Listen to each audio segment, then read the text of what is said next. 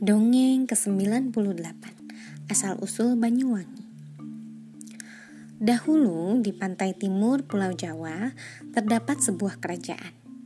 Kerajaan itu dipimpin oleh Prabu Menak Prakoso. Prabu Menak memiliki seorang putra bernama Raden Banterang.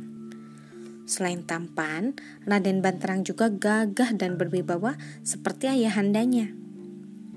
Suatu hari, Raden Banterang berburu ke hutan bersama para pengawalnya. Setelah lelah berburu, Raden Banterang dan pengawalnya beristirahat di tepi sungai. Tiba-tiba Raden Banterang melihat seorang gadis cantik sedang duduk termenung seorang diri. Raden Banterang lalu menghampiri gadis itu. Wahai gadis cantik, siapakah gerangan dirimu? Lalu Mengapa kau duduk sendirian di sini? Di manakah rumahmu? Tanya Raden Banterang. Nama hamba Surati. Hamba adalah putri Raja Klungkung. Hamba berada di sini untuk berlindung dari prajurit yang sedang menyerang kerajaan hamba. Ayah hamba telah gugur dalam peperangan tersebut. Jawab gadis itu. Mendengar cerita itu, Raden Banterang pun sangat terkejut. Kerajaan yang menyerang kerajaan Klungkung adalah kerajaan yang dipimpin oleh ayahnya sendiri, Prabu Menak. Dengan rasa bersalah, Raden Banterang mengajak Surati pergi ke istananya. Mereka pun menikah dan hidup bahagia di istana.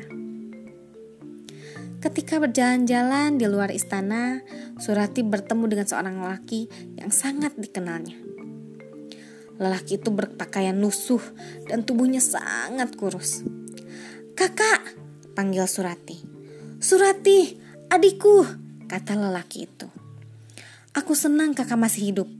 Aku pikir keluarga kita semua sudah meninggal, kata Surati. Syukurlah Tuhan masih melindungiku, Dik. Tapi kenapa kau malah menikah dengan orang yang telah membunuh ayah? Kau seharusnya membunuh Raden Banterang sebagai balas dendam atas kematian ayah, kata kakak Surati. Maaf kak, Aku tidak bisa. Aku sangat mencintai suamiku Raden Banterang. Dia yang menolongku selama ini, ucap Surati. Mendengar hal itu, kakak Surati tidak bisa berbuat apa-apa.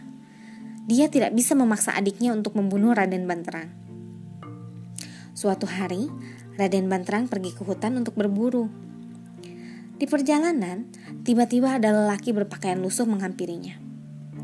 Maaf jika hamba mengganggu perjalanan Raden. Hamba hanya ingin mengingatkan agar Raden berhati-hati pada Putri Surati. Tadi pagi hamba melihat Tuan Putri mengobrol dengan kakak kandungnya. Mereka merencanakan untuk membunuh Raden sebagai balas dendam atas kematian ayahnya, kata laki-laki itu. Itu tidak mungkin. Kau jangan sembarangan bicara, kata Raden Banterang tidak percaya. Jika Raden tidak percaya, Silahkan Raden lihat sendiri di bawah tempat tidur Tuan Putri.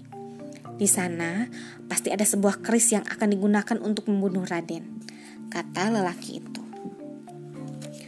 Akhirnya Raden Banterang segera pulang.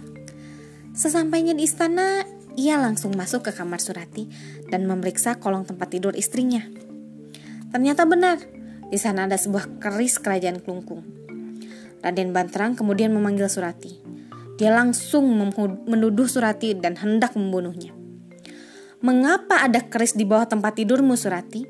Kau pasti hendak membunuhku ketika aku sedang tidur. Tuduh Raden Banterang. Tidak, Kanda. Aku sama sekali tidak pernah berniat mencelakakan. Apalagi sampai ingin membunuh suamiku sendiri, kata Surati. Aku tidak percaya padamu. Sebelum kau membunuhku, aku yang akan membunuhmu terlebih dahulu kata Raden Banterang sambil menghunuskan kerisnya. Daripada aku mati di tanganmu, lebih baik aku mati melompat ke sungai. Tapi ingatlah pesanku. Aku tidak pernah berniat jahat sedikit pun kepada Kanda. Jika aku berbohong, air sungai akan berbau busuk.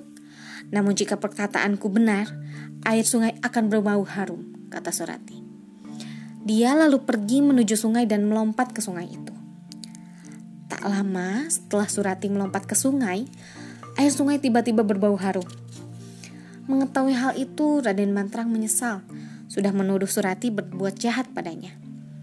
Ketika Raden Mantrang sedang bersedih, datang lelaki yang waktu itu ditemunya di hutan. Ini semua salahku, Raden. Aku adalah kakak kandung Surati dari kerajaan Glungkung. Sebenarnya aku hanya ingin membalas dendam atas kematian ayahku. Tapi aku justru mencelakakan adik kandungku sendiri. Akhirnya, air sungai yang berbau harum itu dinamakan Banyuwangi. Banyu berarti air, sedangkan wangi berarti harum. Kini nama Banyuwangi dijadikan sebuah nama sebuah daerah yang berada di pinggir pantai Pulau Jawa. Sekian, terima kasih telah mendengarkan. Selamat malam.